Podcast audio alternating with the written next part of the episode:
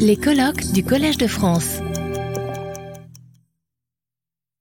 Un grand merci euh, à nos amis diplomates qui nous ont absolument passionnés.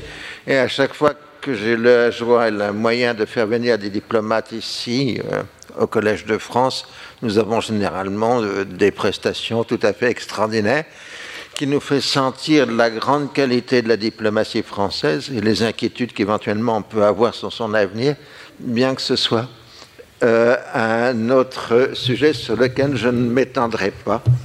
Euh, bien évidemment. Alors, euh, d'abord, dans les remerciements, je remercie d'abord l'ensemble des intervenants parce qu'ils ont tous été d'une qualité exceptionnelle, sauf moi-même, parce que je n'ai pas le droit de parler de moi.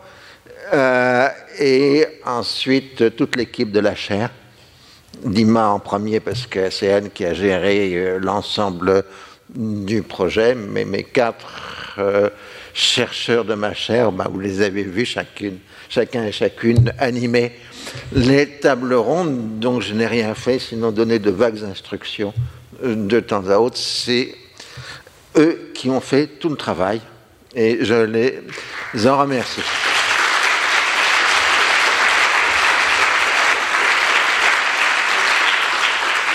Alors, euh, je serai évidemment bref, d'abord parce que on est quand même assez fatigué en fin de journée. Euh, Là, on a abordé ce matin et cet après-midi euh, différents euh, points. D'abord, des petits points de détail. je vais dire à Jean-Pierre Filu à l'époque, en 2002, qu'il devait y avoir probablement plus de spécialistes d'Al-Qaïda dans le monde que de militants d'organisation. J'ai lu le déluge de publications sur le terrorisme international euh, qui avait à l'époque. Ensuite, comme euh, on l'a vu, euh, le mouvement s'est remplumé. Mais s'il n'y avait que 500 militants en début 2002 de Al-Qaïda, il y avait à peu près 5000 spécialistes dans le monde de la même organisation. Ah, c'est un point de détail, mais c'est quand même bon à noter. nous avons discuté euh, de beaucoup de choses, et ce sera un peu donc dans le désordre. finalement, euh, le terrorisme et l'antiterrorisme fonctionnent, euh, comment dire, l'un par rapport à l'autre. Et là, on, l'a très bien montré ce matin. C'est parce que, en quelque sorte, les Américains avaient une vision globale, c'est-à-dire mondiale du terrorisme, que le terrorisme s'est quelque part mondialisé. Et il y a ce rapport assez intéressant, c'est une idée tout à fait nouvelle et une piste de recherche. Alors j'ai déjà écrit un certain nombre de fois et je maintiens que l'antiterrorisme tue bien plus que le terrorisme, euh, même s'il se présente de façon réactive. Euh, par rapport au terrorisme, et nous avons vu que toutes les dictatures euh, se construisaient sur un discours antiterroriste. Et donc, euh, finalement, euh, c'est une notion qui scientifiquement est déjà difficile. J'avais jadis fait ici un magnifique colloque avec Madame Delmas Marty sur la notion de terrorisme. Euh, et je pense que ce qu'on a entendu aujourd'hui va bien dans le sens que ce que j'avais fait avec Delmas Marty il y a déjà une bonne dizaine d'années. La notion de martyr, la Paty, oui, alors c'est. C'est là exactement comme se construisent les images en, inversion d'un monde à l'autre.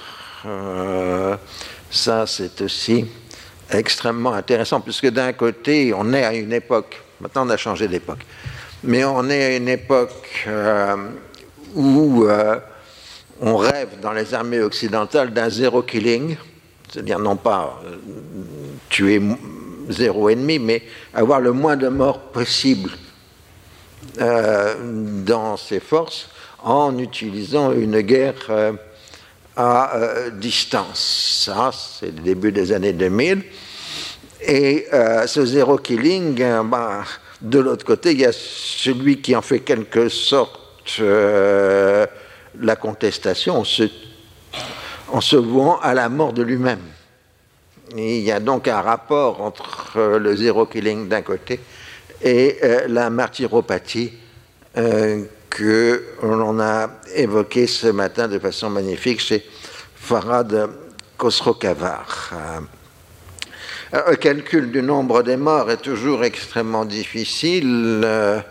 Il y a encore toute une longue dispute pour savoir euh, quel était le coût humain de l'embargo sur la société irakienne dans les années 1990. Les gens s'envoient encore des statistiques euh, les uns les autres, d'autant plus qu'on est obligé de faire des statistiques rétroactives. Euh, mais comment recalculer les, les arbres démographiques irakiens alors que la société irakienne est bouleversée, que vous avez des gens, des centaines de milliers de réfugiés, et ainsi de suite.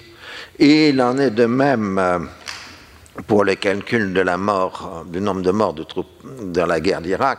Euh, bon, évidemment, on connaît les statistiques américaines, mais en dehors des pertes américaines, euh, là encore, on se trouve dans la difficulté. alors, on va des estimations basses à des estimations hausses. Il y a une espèce de consensus mou qui irait sur un demi-million de morts. Mais là encore, c'est très difficile à calculer parce que tout simplement, on ne sait pas où sont passés les gens. Il faudrait savoir euh, les centaines de milliers de réfugiés irakiens euh, qui sont allés en Irak. Euh, bon, est-ce qu'on les compte comme morts ou pas parce qu'on ne les retrouve plus en Irak et, ainsi de suite. Donc il y a une grande difficulté à déterminer cela.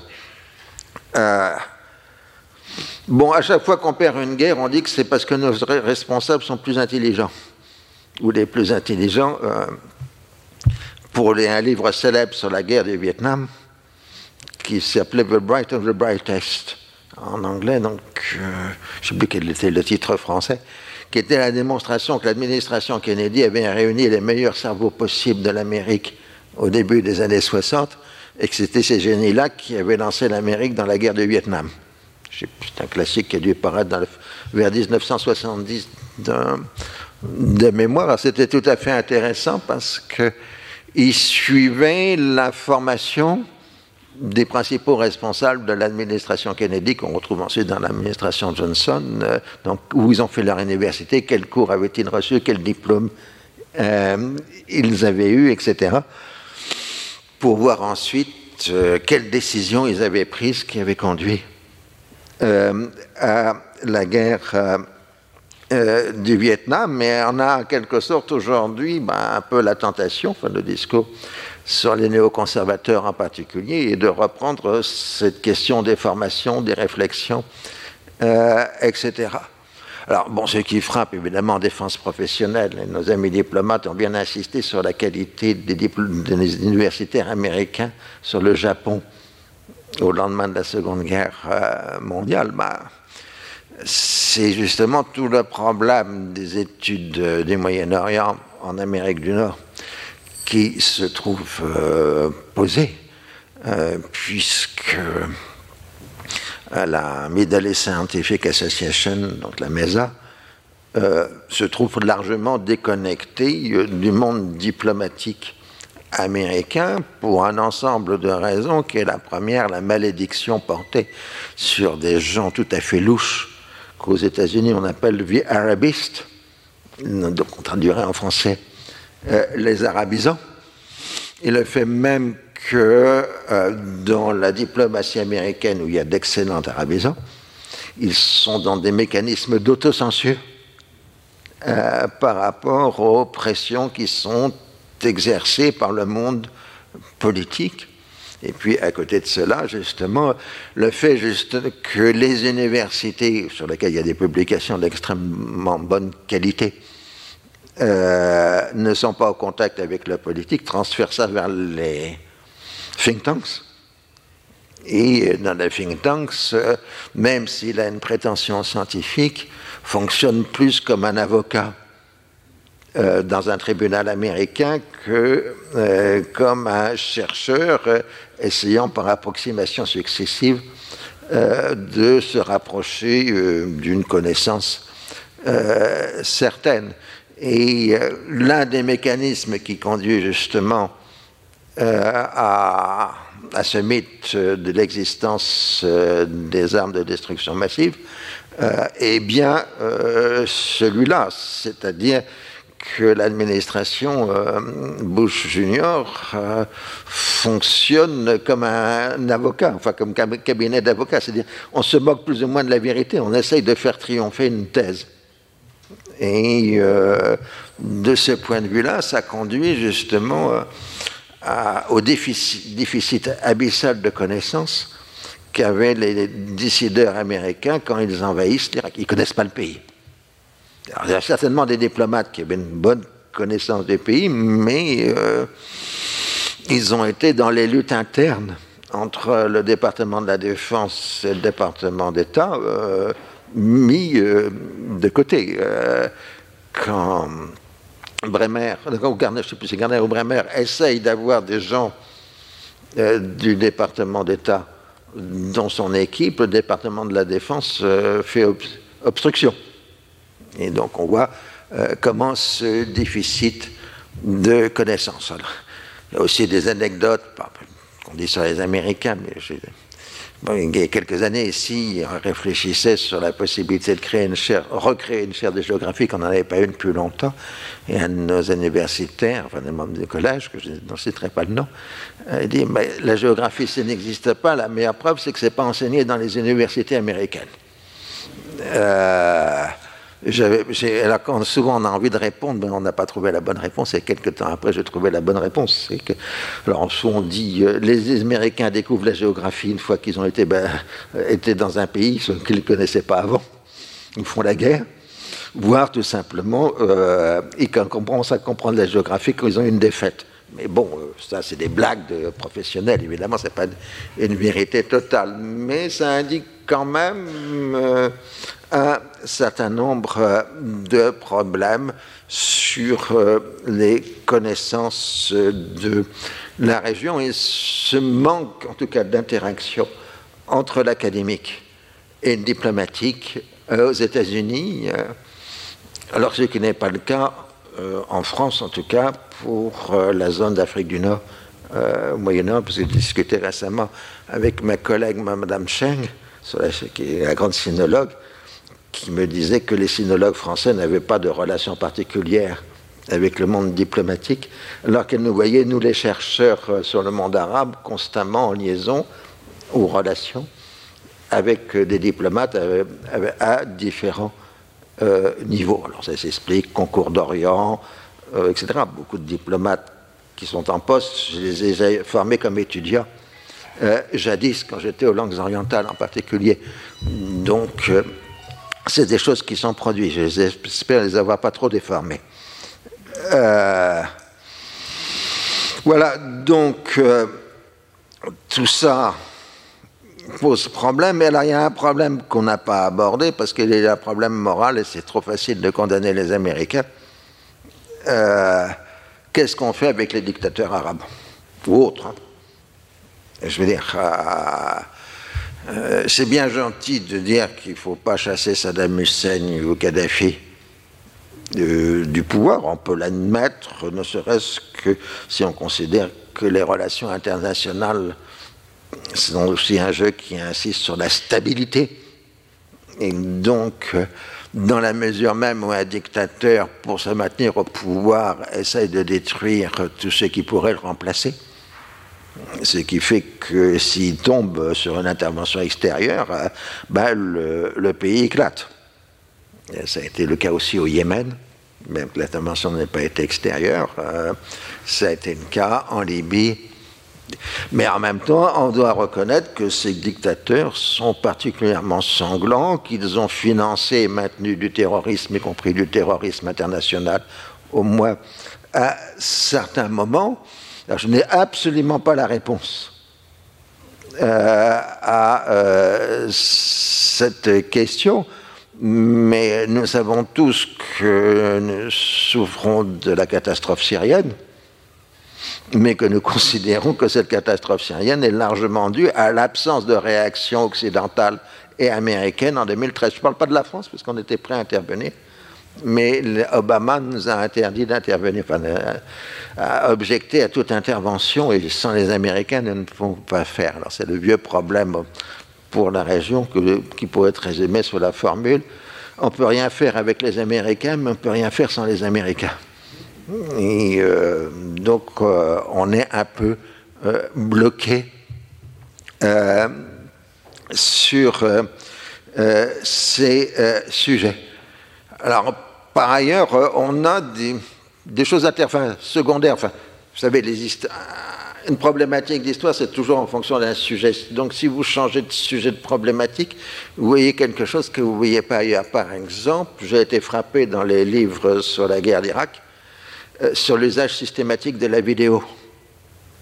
Euh, je pense que c'est la première conflit où euh, Washington est en discussion directe par vidéo avec les responsables américains sur le terrain.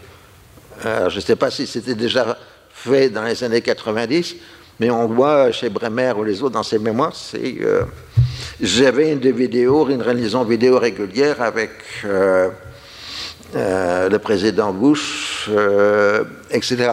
Donc du point de vue des technologies, ça nous rappelle que la première communication en temps réel dans une action politique de ce genre, c'est la guerre de Crimée, où le télégraphe arrive à peu près entre 18 heures entre Paris et le champ de bataille euh, en 1855. Ah, euh, donc c'est la grande mutation hein, à ce moment-là. Donc aujourd'hui, entre le télégraphe de 1855 et la vidéo euh, d'aujourd'hui, on ne fait que monter en qualité, enfin technique, je ne parle pas d'en qualité des échanges, ce qui est un autre problème. Et puis il y a toujours les inattendus, ceux qu'on ne voit pas, les, et qui peuvent peser extrêmement lourd. Je me suis longuement demandé pourquoi dans l'Amérique profonde, on avait des violents mouvements contre l'imposition de la loi islamique, je ne sais pas, dans l'Oklahoma ou dans l'Utah. Ou Je me dis, il y a un problème quand même, pourquoi ils parlent de ça? Puis je me suis dit, il y a quand même un, million et demi de soldats américains engagés euh, en Irak, plus un paquet d'autres en Afghanistan. Donc on peut imaginer qu'il y a au moins l'ordre de 2 millions de vétérans américains euh, qui ont fait des guerres ces dernières années en Afghanistan et en Irak, avec le musulman, l'islamiste, le terroriste. et comme ce ne sont pas des gens qui sont sortis des universités non plus, bien voilà ils ont peur que les islamistes s'emparent du pouvoir euh, dans l'Oklahoma ou dans l'Utah ou autres États, ce qui explique la paranoïa islamophobique euh, profonde de l'Amérique profonde, je ne parle pas de, New York, etc., liée à ces phénomènes des vétérans. Euh, de même, pour les vétérans, on sait que les pertes américaines ont été plus faibles en nombre de morts parce qu'il y a eu un progrès formidable de la médecine d'intervention immédiate, ce qui fait que les Américains ont eu moins de morts et plus d'invalides euh, que par rapport, par exemple, à la guerre du Vietnam, euh, etc. Donc là aussi, on sent les dans la problématique euh, des techniques médicales, il y a la guerre suscite toujours des progrès en quelque sorte. voilà, donc la question essentielle reste et elle est impossible à résoudre. si on prend les trois exemples, Irak, Libye et Syrie, euh, est-ce que l'on doit intervenir ou non par rapport à une dictature qui a un passif qui se constitue en milliers ou dizaines de milliers de morts. Euh, à l'époque, euh, j'avais fait un texte, je crois que vers 2005-2006, qui, qui m'avait beaucoup amusé. J'avais mis en côte à côte la déclaration de Bonaparte en 1798 en Égypte, la déclaration de Charles X en 1830 à Alger, la déclaration des Britanniques envahissant l'Égypte en 1882, les déclarations britanniques durant la Première Guerre mondiale, etc. Et ça terminait par celle de George Bush, et c'était à peu près le même discours. Ah, euh, et je disais, ça donne une impression de déjà vu. Ah, voilà. Bon, euh, je crois qu'on peut arrêter là. Euh, je remercie tout le monde d'avoir assisté et je crois qu'honnêtement, grâce à la qualité des intervenants, moi accepté, ça a été une parfaite réussite. Retrouvez tous les contenus du Collège de France sur www.colège-2-france.fr.